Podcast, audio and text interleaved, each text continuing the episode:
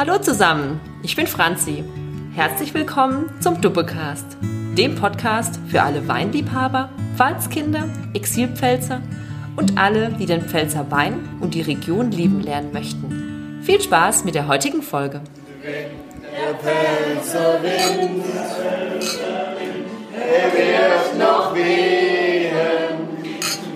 Das klingt nach Pfälzer Waldhüttenkultur an einem ganz normalen Samstag. Fröhliche, singende Leute haben riesige Gläser in den Händen, die gefüllt sind mit vielen leckeren Traubensäften und wahlweise auch Weinschollen. Und bei einem dieser tollen Zwischenstopps im Pfälzer Wald haben wir vor einiger Zeit eine ganz besondere Entdeckung gemacht.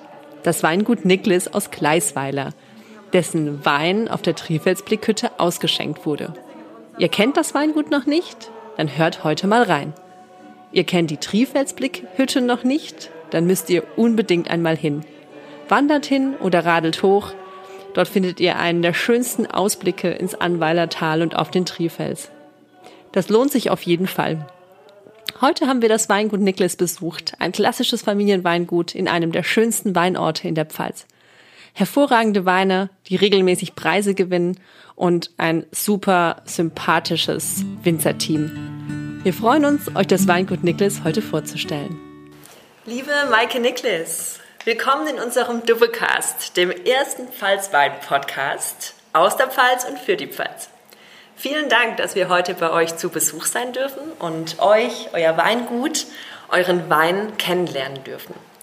Wir sind hier im wunderschönen Gleisweiler zu Besuch an der südlichen Weinstraße und sitzen in eurer wunderschönen neuen Fragezeichen Vinothek.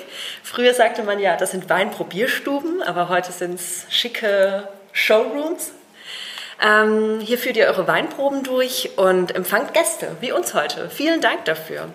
Ich sehe auch zwei äh, Weinflaschen auf dem Tisch, die ihr für uns bereitgestellt habt, die wir gleich auch verkosten dürfen. Wir freuen uns sehr, möchten aber gerne noch ein bisschen was von euch wissen. Was macht den Pfälzer Wein aus eurer Sicht besonders? Ich sage mal auch erstmal schön, dass ihr da seid, dass wir dieses Gespräch führen können. Zu ähm, den Weinen, was an sich die Pfalz besonders ausmacht, sage ich mal einfach die Vielfalt. Wir haben 89 Kilometer Weinstraße und doch recht viel an Weingütern und man hat ein also riesiges Spektrum von Qualitäten inzwischen, auch Sorten. Und ich denke, das macht schon einmalig hier bei uns an der Pfalz. Das Klima, die Menschen an sich. Also ist schon, schon was Besonderes hier. Und wir haben uns gedacht, wir fragen euch mal, welche Weine produziert ihr denn und welche verkaufen sich besonders gut bei euch? Also wir haben selbst im Weingut, sage ich mal, so grob geschätzt 70 Prozent Weißweinanteil und ähm, 30 Prozent an Rotweinanteil. Ähm, Hauptsorte, sage ich mal, ist immer noch bei uns der Riesling. Auch hier für die Region typisch, sage ich mal. Ähm, wobei wir in den letzten Jahren auch immer ein bisschen auf die Säure achten beim Riesling. Ich meine, Riesling ist der, der am prägnantesten ist. Ähm, neben Riesling sind es noch die Burgundersorten, Grau, Weißburgunder, ähm, auch Spätburgunder, sagen wir mal, der zu einem als Rotwein ausgebaut wird, aber auch bei uns als Weißwein, Spätburgunder Blanc de Noir dann Besonderheiten oder Exoten, sage ich mal, wie Merlot oder auch im Weißweinbereich der Muscateller, Gewürztraminer. Wir selbst haben auch noch Kernheim mit dem Anbau. Müller-Thurgau macht viel aus.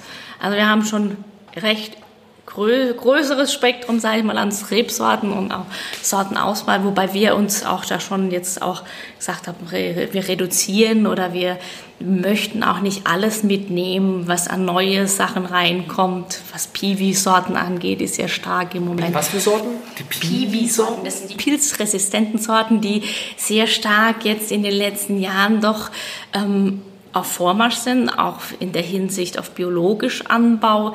Ja, es sind, ich sage einfach Exoten. Man muss es auch lieben und man muss es mögen. Ähm, es gibt Weingüter, die haben sich darauf spezialisiert, auch sehr gut spezialisiert, sage ich mal, aber es ist schon noch mal eine Herausforderung. Das heißt, das sind spezielle Sorten, die auch einen ganz speziellen Geschmack haben. Sind praktisch ganz neue Sorten. Also es gibt jetzt zum Beispiel, aktuell habe ich jetzt gerade einmal die Möglichkeit gehabt, ganz neu, California heißt der. Ähm, das ist eine äh, weiße ähm, Rebsorte.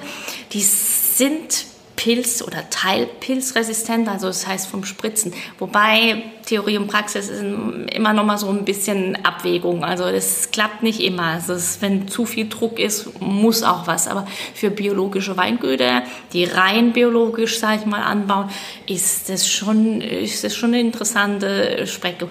Aber es sind nicht vergleichbar mit Riesling oder diese eigentlich typischen. Es ist eine neue Geschmacksrichtung auch mhm. teilweise die man sich auch ein bisschen reinfinden muss, sag ich mal. Und kann auch ein Schuss nach hinten sein. Wir haben zum Beispiel Regent auch mit dem Anbau, wo wir gesagt haben, ähm, das ist eine Rebsorte, die ist auch teilweise pilzresistent. In der Praxis ähm, hat sich nicht ganz so durchgesetzt, aber es wird von den Kunden nicht akzeptiert.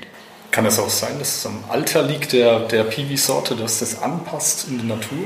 Ja, das ist so ein bisschen auch nochmal dieses, dieser Hinsicht auf diesen ganzen Klimawandel, was alles dazugehört. Hm, inwiefern wir da hinkommen und inwiefern sich das wirklich verändert, ist eine spannende Geschichte, wissen wir selbst nicht. Um, Fakt ist, dass Riesling schwerer haben wird, weil, weil einfach die Veränderungen da sind. Merken wir jetzt selbst auch im, im Ablauf vom, von der Weinlese her. Wir holen teilweise Riesling früher rein als Burgundersorten, weil, weil der Druck zu stark ist und die Fäulnis einsetzt. Das haben wir in den letzten Jahren schon gehabt, wo wir wirklich einen ganz anderen Ablauf kriegen.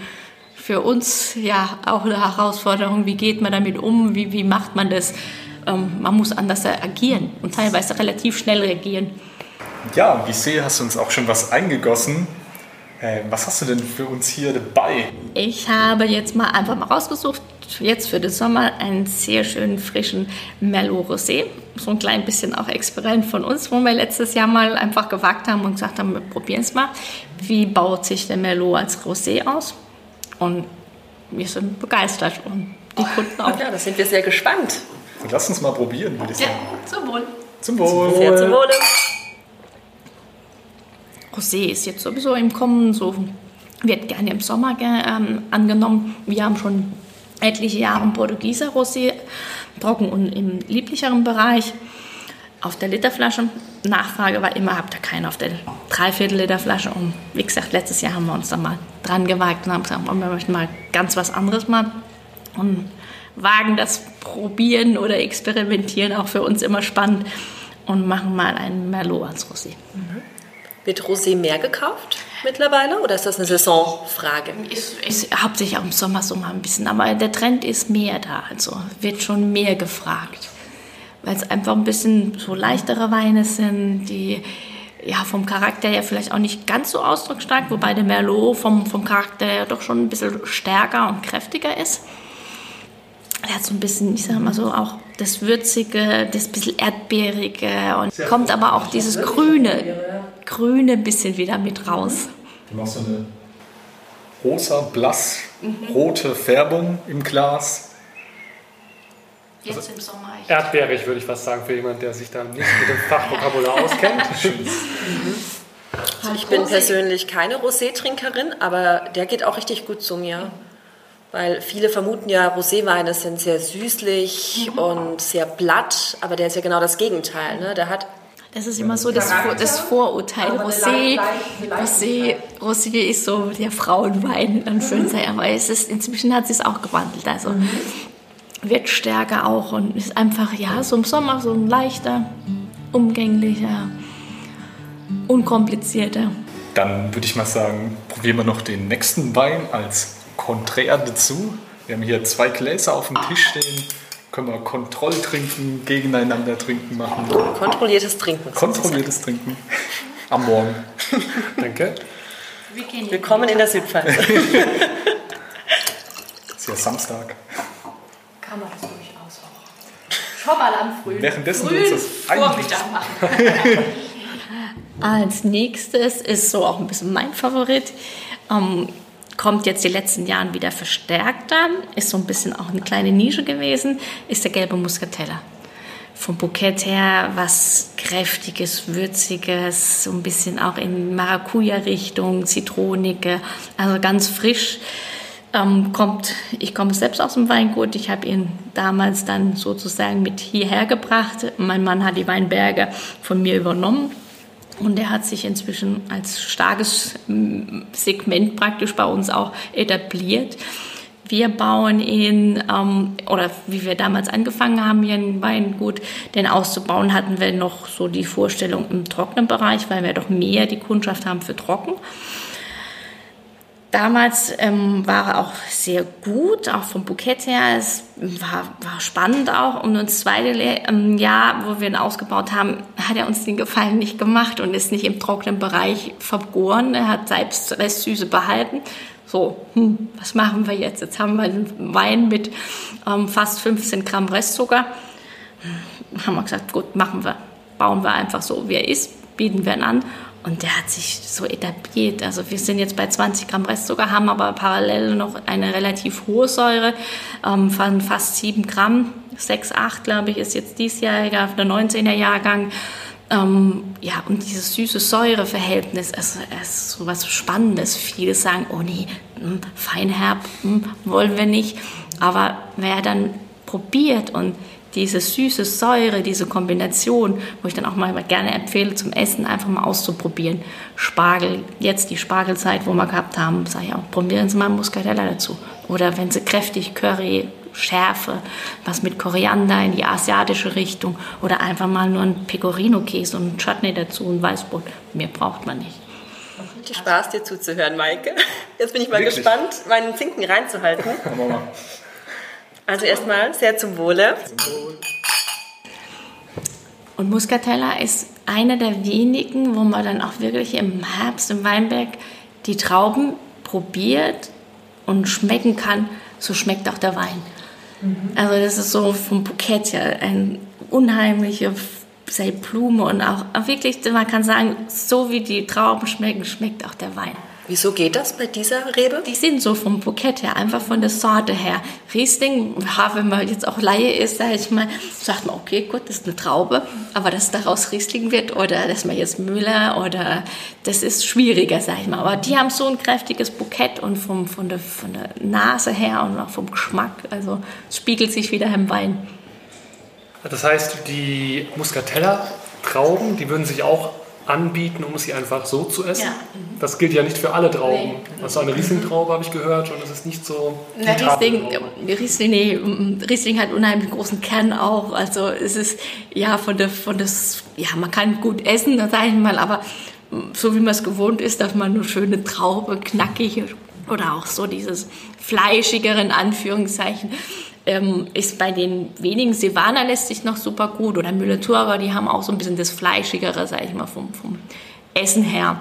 Aber Riesling ist so ein bisschen, hm, würde ich jetzt nicht unbedingt so. Man, man kann so, oder man probiert und man kann so, aber jetzt um, um zu sagen, man holt sich heim und, und hat es parallel so zum Essen dazu, da ist ein Müller-Thurgau oder ein Silvaner oder auch mal, wie gesagt, ein Muscatella angenehmer zu probieren. Die Riesling-Traube ist geboren, um Riesling-Wein genau. zu werden. Genau. Ja, ich sehe auch schon, wir haben hier den neuen Jahrgang. 2019, wann habt ihr den denn abgefüllt? Wir haben den relativ spät gefüllt, unsere gefühlsmäßig zu spät. Wir haben jetzt erst im Mai praktisch, wo wir die Füllung.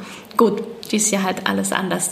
Wir haben teilweise ähm, Prüfung war ausgesetzt auch, also wir konnten auch nicht amtliche Prüfungen, die kriegen ja alle, die Weine kriegen ja Prüfungen, werden geprüft und dann, wenn die die Zulassung praktisch haben, kommen sie erst in den Verkauf.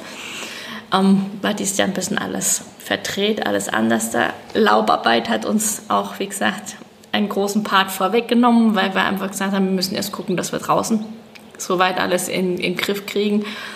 Und da sind wir jetzt etwas später. Aber passt ja. genau. Wie schmeckt euch der gelbe Muscatella?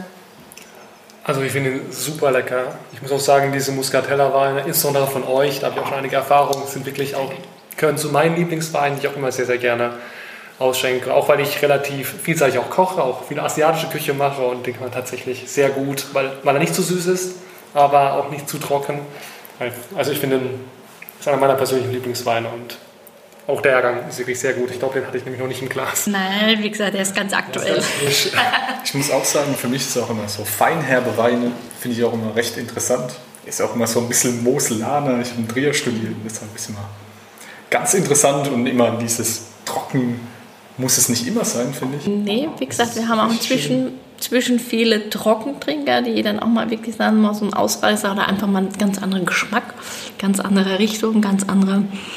Und auch wie gesagt, wenn man Gäste hat, einfach mal so sagt, mal probiert und ist immer spannend. Müsst ihr die Bezeichnung Feinherb auf die Flasche schreiben? Also im Prinzip nicht, aber damals, wie wir das, wie gesagt, das erste Jahr war er trocken und dann ist er uns in diesen Bereich reingerutscht. Feinherb ist ein relativ weit gedehnter Begriff. Mhm. Feinherb kann halbtrocken sein, also der kann auch nur 10 Gramm Weißzucker haben, kann aber auch ins Liebliche gehen. Wie gesagt, mit Feinherb oder mit 20 Gramm geht er ja mehr in die liebliche Richtung. Also Feinherb ist so ein bisschen ausgedehnter Begriff. Und wie gesagt, jedes Jahr ist nicht gleich.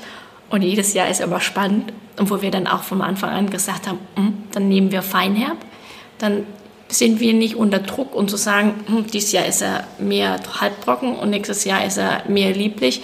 Mit Feinherb haben wir ein weiteres Spektrum abgedeckt. Beschreibt ja auch das Geschmackserlebnis besser. Genau. Ist ja jetzt nicht so ein halbtrockener, sondern ist mehr, du hast den Ausgleich zwischen der Säure und Süße. Genau. Es ist nicht extrem schöner Wein.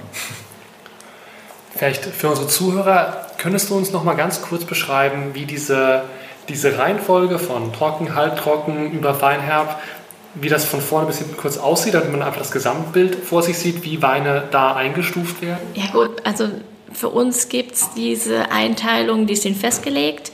Im trockenen Bereich ist es bis 9 Gramm spielt aber auch die Säure nochmal eine große Rolle. Also es sind Werte, also mehr Restzucker und die Säure, das wird zusammengerechnet. Dann der maximal 9 Gramm, dann gilt der noch als trocken. Wobei 9 Gramm Restzucker geschmacklich, sensorisch schon kippt eher ins Halbtrockene.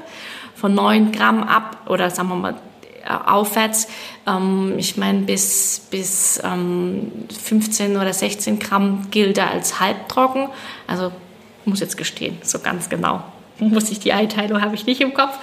Aber, und dann was über, über sag ich mal, 16 oder 18 Gramm. Wie gesagt, das ist auch nochmal Faktor Säure spielt eine Rolle. Und dann geht es ins lieblichen Bereich. Und dieses Feinherbe ist, wie gesagt, nochmal so ein, so ein Überbegriff, um zu sagen, man kann es dann anders einteilen oder für sich auch so ein bisschen von der Beschreibung her. Oder von, wir haben auch Weine dabei, wo dann überhaupt keine Geschmacksrichtung aufsteht, wo wir gesagt haben, sonst haben wir den im halbtrockenen Bereich, dieses Jahr ist er ins, ins lieblichen Bereich und wir haben es dann einfach weggelassen. Weil das verwirrt dann auch sehr für die Kunden zu sagen, oh, jetzt ist er jetzt feinherb, was heißt denn das jetzt? Vorher war er halbtrocken und jetzt ist er feinherb. Und da haben wir schon immer mal geguckt und, und sagen, ähm, wir behalten so ein bisschen eine Linie dabei, dass es einfach nicht verwirrend ist. Das ist ja unheimlich kompliziert für einen Kunden dann auch zu sagen. Ich sage dann auch immer, probieren Sie. Also jeder Jahrgang ist, jeder Jahrgang ist anders, da jeder Jahrgang baut sich anders da aus. Wir haben dieses Jahr auch den 19er Kerner, sonst haben wir im halbtrockenen Bereich, dieses Jahr hat er uns absolut nicht den Gefallen gemacht, ist nicht vergoren, wir haben alles gemacht.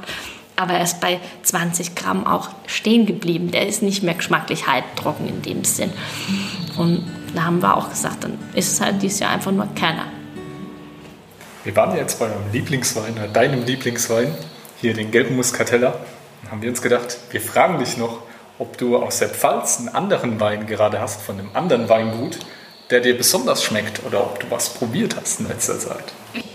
Also wir durften ähm, oder haben eine Flasche geschenkt bekommen vom Weingut Rummel. Das ist ein Bio-Weingut hier bei uns in Nussdorf und die haben sich, wie gesagt, auf diese Piwi-Sorten, pilzresistenten Sorten ähm, spezialisiert, sage ich mal. Und wir durften den neuen, es ist, ich glaube, auch dieses Jahr oder nee, letztes Jahr ist die erst zugelassen worden. Ähm, California nennt sie sich. Um, ist ein 2019er, wo wir probiert haben. Interessant, auch ein bisschen exotisch. Also muss ich sagen, so, weil es ganz neue Geschmacksnuancen sind. Also es ist sehr spannend und interessant auch. Hm, wie gesagt, die haben sich darauf spezialisiert. Wir stehen dann immer ein bisschen skeptisch gegenüber wie kommt es auch bei den Kunden an? Wie, wie ist die Resonanz? Wie wird da angenommen? Aber war sehr interessant. Also für uns auch immer sehr interessant, mal auch andere Weingüter reinzuschmecken. Sind wir sehr gerne offen und sage auch nicht nein, wenn wir was geschenkt kriegen oder einfach mal auch, wo wir selbst was mitnehmen und sagen, das probieren wir mal, ist immer spannend. Das heißt, die einen Winzer die laden dann die anderen Winzer einfach mal ein zum Weintrinken? Also wir selbst jetzt, sagen wir mal, vom Dorf machen regelmäßig ähm, im Januar meistens, Februar, wie es aufgeht, ähm, eine Jungweinprobe, so wie wir es sagen, und einfach den neuen Jahrgang, der auch teilweise noch gar nicht gefüllt ist, als Fassprobe durchzuprobieren auch mal zu diskutieren. Manchmal werden auch Problemweinchen mal mitgenommen, wo man sagt, hey, was meint ihr dazu? Ähm, wir sind jetzt nicht ganz zufrieden. Habt ihr eine Idee, was könnte man da mit Restsüße was machen oder wo man einfach diskutiert? Gut, wir untereinander, wie es so ist, ist in Winzerkreisen ähm, auch mit Freunden befreundet, die auch wieder Weingut haben, wo man dann einfach mal austauscht oder untereinander sitzt und durchprobiert und ja, Ihr seid ja ein Familienweingut, auch seit mehreren Generationen. Du selbst kommst auch aus einer ehemaligen Winzerfamilie, dein Mann auch. Wie geht das eigentlich, Familienweingut? Ja, Familienweingut ist überwiegend, sage ich mal, im Moment Haupt, Hauptperson, sage ich mal, ist mein Mann und ich. Ähm, wir haben, wie gesagt, seit mein Mann ist die vierte Generation. Es wird halt auch ja traditionell irgendwo auch weitergegeben, sage ich mal. Ähm, man wächst aber auch mit rein in so einer in so einem Weingut ist man, ich sage immer drin oder man hat, man hat als Kind schon, wo man das praktisch miterlebt.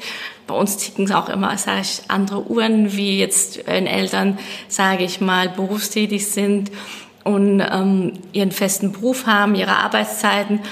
Bei uns ist oft mal ähm, aus Plan A wird Plan B, weil es anders da läuft oder weil vieles auch privat und beruflich ineinander geht. Unsere Kinder haben viel Freiraum auch, würde ich mal sagen, was vielleicht andere Kinder anders da haben. Ähm, bei uns ist eigentlich jeder irgendwo integriert und es ist auch irgendwo ja, eine gewisse Selbstverständlichkeit. Man ist mit dabei, man hilft, man ist im Geschehen mit voll und ganz dabei. Und so ist es auch bei unseren Kindern von klein auf. Die sind mit dabei, die waren schon auf dem Arm bei der Weinproben mit dabei, was nicht anders da geht. Das ist, ja, wie gesagt, rein die Familie bei mir oder bei uns ist noch Gott sei Dank oder toi toi toi noch die Schwiegereltern mit dabei, die uns tatkräftig unterstützen. Ob es im Weinverkauf ist, einfach mal, wenn wir nicht da sind oder nicht können, wo die Schwiegermutter sagt, sie macht's und auch draußen im, im Weinberg, mein Schwiegervater fährt noch Traktor, auch mit seinen 80 noch manches, ja, er, er braucht es, ja, es ist, ich sehe es ist auch viel Herzblut, sage ich mal, dabei. Es ist, und das geht entweder über oder es geht nicht über. Ich habe auch ja, im Freundeskreis, wo gesagt haben, nee, das ist überhaupt nichts für mich. Ich möchte auch nicht in diesem Metier drin sein und haben was ganz anderes gemacht und nach ein paar Jahren Auszeit oder sagen wir mal anderes kennenlernen, wo, wo auch einige wieder zurückkommen und sagen, nee, das ist doch meine Berufung, da möchte ich wieder hin. Also es, also es ist viel Herzblut, egal ob Landwirtschaft an sich, es ist man steckt vieles weg, man ist selbstständig. Ich sage auch immer selbstständig ständig. Man hat einen ganz anderen Ablauf. Man muss schon sich auf die Hinterfüße stellen und auch manchmal mehr machen oder macht mehr, wie, wie sage ich mal, im normalen Berufsleben. Aber es gehört dazu irgendwo. Und man muss sich auch ein bisschen Freiraum schaffen, wo man sagt, ja, jetzt mache ich auch wirklich Urlaub und dann ist Urlaub, also Familie trotz allem. Im Weinbau gibt es natürlich die Arbeit auf dem Feld, aber es gibt natürlich auch die Arbeit in dem Keller, wobei ihr, glaube ich, modernisiert habt und nicht mehr im Keller drin seid. Nee, wir haben ebenerdig. Die, diese Kellerarbeit, wo auch der Geschmack des Weines entwickelt wird, wer hat da die Federführung oder vielleicht hat sogar jemand die Federführung für einen bestimmten Wein? Gibt es eigentlich nicht. Mein Mann und ich ergänzen uns relativ gut und stimmen das auch gut. Mal von mir kommt dann manchmal mal verrücktere Ideen oder wo ich einfach sage, das probieren wir mal jetzt auch wieder auch der Melore See, wo man sagt, komm, das wagen wir mal einfach. Aber im Großen und Ganzen muss ich sagen, sind wir zwei uns relativ stimmig, wo wir dann auch probieren. Oder ich, sagen wir mal, dadurch, dass ich mehr im Verkauf bin, kriege ich auch ein bisschen mehr das Feedback nochmal von den Kunden zurück. Wo ich auch sage, zum Beispiel im Rotweinbereich haben wir überwiegend doch wirklich sehr trockene Weine, wo ich aber auch merke, die Kunden sagen dann also mal zu mir, ich hätte gerne einen trockenen Wein. Dann arbeiten wir uns von trocken über langsam ins Halbtrockene, wo ich dann auch zu meinem Mann gesagt habe, ich brauche einfach einen Wein, der trocken ist, aber ausgereizt trocken, der, der schon so ein bisschen fast kippt. Einfach weil die Kunden teilweise, ja, ich sage mal, nicht unwissend, aber für, für manche ist so einfach, dass im Kopf trocken muss es sein. Und dann, wie gesagt, kriegt man trockenen Wein und dann, oh, oh, dann merke ich schon so vom Gesichtszügen her und so, hm, der ist doch dann zu trocken. Und einfach so mal so, wo ich auch sage, Feedback ähm, oder Riesling zum Beispiel, Riesling hat einfach die Säure, es, es gehört zum Riesling. Und aber wo ich dann auch merke, die Kunden zögern als mal und sagen, mm, Riesling ist mir zu sauer, wie man das jetzt so salopp sagt, oder zu, wo ich dann auch sage, mm, da müssen wir einfach mal gucken, gehen ein bisschen zurück von der Säure, einfach zu gucken, dass es nicht so prägnant ist. Riesling soll Säure haben oder braucht einfach die Struktur, aber sie darf nicht aggressiv sein oder nicht dominant sein und auch, dass es für den Kunden wieder angenehm ist, dass die, die Geschmackrichtung oder dass man sagt, oh, das, das, der schmeckt mir trotzdem sehr gut ohne dass ich Beschwerden bekriege oder dass ich ja einfach, die Menschen sind einfach oder Kunden sind empfindlicher, die Leute haben mehr Stress und das wirkt sich einfach über den Magen aus. Und das ist etwas, wenn der Wein dann, sage ich mal, ähm, nicht bekommt, ist es schlecht. Und so ergänzen wir uns eigentlich ganz gut sprechen das auch durch und, und haben auch, wir haben ja parallel immer unser Weinlabor, wo wir auch absprechen oder wo auch mehr dieses Feedback und wo wir zusammen dann auch die Proben durchführen. Wie sind die Weine? Und neue Jahrgang ist immer spannend. Wie gesagt, jeder Jahrgang ist halt unterschiedlich. Das heißt, das Weinlabor ganz kurz noch, das ist hier auf dem Hof? Nee, also wir, wir, wir haben selbst kleinere Ansätze, wo man sagt, man kann mal Säure gucken, aber jetzt nicht so genau. Wir haben äh, hier in Edesheim ein Weinlabor, wo wir dann auch die Weine hinbringen, ähm, Säure bestimmen. Wir brauchen für die amtliche Prüfnummer eine Analyse komplett und ähm, das sind dann auch, wenn Weine, wie gesagt, wenn man ähm, so Hängenbleiber zum Beispiel hat, was macht man jetzt, wo, wo, was kann ich noch ansetzen, da, wo man auch Rückfragen stellen kann und, und die uns auch ein bisschen unterstützen, sage ich mal. Das ist ja immer ganz gut. Was heißt das, Maike, wenn ein Wein hängen bleibt? Ja, bei der Gärung zum Beispiel. Wie gesagt, jetzt zum Beispiel der Kerner 2019. Ähm, die Weine haben ja eine, äh, von der Öxle gerade her diese Süße, die sie mitbringen. Und die Weine gehen dann in die Gärung. Das wird ja halt der Zucker umgewandelt in Alkohol. Wir geben Reinzuchthefe dazu, um das Ganze zu praktisch zu, zu fördern und auch anzuregen, dass das relativ geradlinig, sage ich mal, durchgeht. Und dann hat man Weine, im Prinzip, wenn man so will, kann man jeden Wein steuern und sagen, hm, ich stoppe die Gärung, der hat jetzt noch 20 Gramm wie beim Muscatella das schmeckt man und probiert und das kann man auch während der Weinlese oder danach auch immer mal wieder prüfen und zu gucken, wo gehe ich hin, welche Richtung. Ähm, ganz genau, wie gesagt, kann es dann das Weinlabor ermitteln, welche Restsüße es gibt. Wie gesagt, 19 haben wir uns unheimlich schwer getan. Manchmal ist es vom Geschmack her ähm, schwieriger rauszuschmecken. Hat er noch viel Restsüße oder wo, wo steht er jetzt gerade? Und dann gibt's halt, wie gesagt, wenn die Weine praktisch oder die Hefen gesättigt sind, also die hören dann irgendwann auf. Ja, das kann aber dann auch, wie gesagt, beim Kerner mit, mit, mit fast 20, 25 Gramm. Und dann versucht man praktisch mit Zugabe von neuen Hefen, aber auch Wärme kann man probieren, um das Ganze nochmal anzuregen und zu sagen, hopp, liebe Hefen, verkehrt noch ein bisschen Restzucker. Ja, weil, ja, wir haben auch schon gehabt mit, mit Chardonnay mit 30 Gramm Restzucker. Ja, das ist da zu viel. Und dann, dann, dann guckt man halt, versucht und ja, ich sage immer, peppelt den Wein dann ganz liebevoll in der Hoffnung, dass er doch wirklich noch, noch Zucker abbaut und die Gärung langsam weitergeht. Und das ist dann auch immer, wie gesagt, jeder Jahrgang um, spannend und ja, es ist ein Naturprodukt und, und ja, jedes, jeder Jahrgang bringt was Neues mit sich und, und nicht jedes Jahr schafft die Hefe gleich, auch wenn man sagt, oh, mit der haben wir eine gute Erfahrung gemacht, die ist, das sind die Reinzuchthäfen. Das ist, wie gesagt, jedes Jahr aufs Neue immer spannend, um, um zu sehen. Ja, sehr, sehr spannend. Wir würden uns jetzt noch gerne über einen kleinen Ausblick freuen, nämlich wo seht ihr denn den Pfälzer Wein in 20 Jahren? Hm, das ist eine gute Frage. Ja, ich meine, es bleibt für jeden nicht, nicht unerkannt, dass halt Klima, das ändert sich. Puh. Aber wo wir in 20 Jahren sind, ich denke, da wird sich schon einiges tun und, und wirklich vielleicht auch die, die am Hang sind, profitieren jetzt, wo es steiler ist oder auch wo mehr Hang ist. ob das sich so alles ja, zeigt, sage ich mal, schwierig.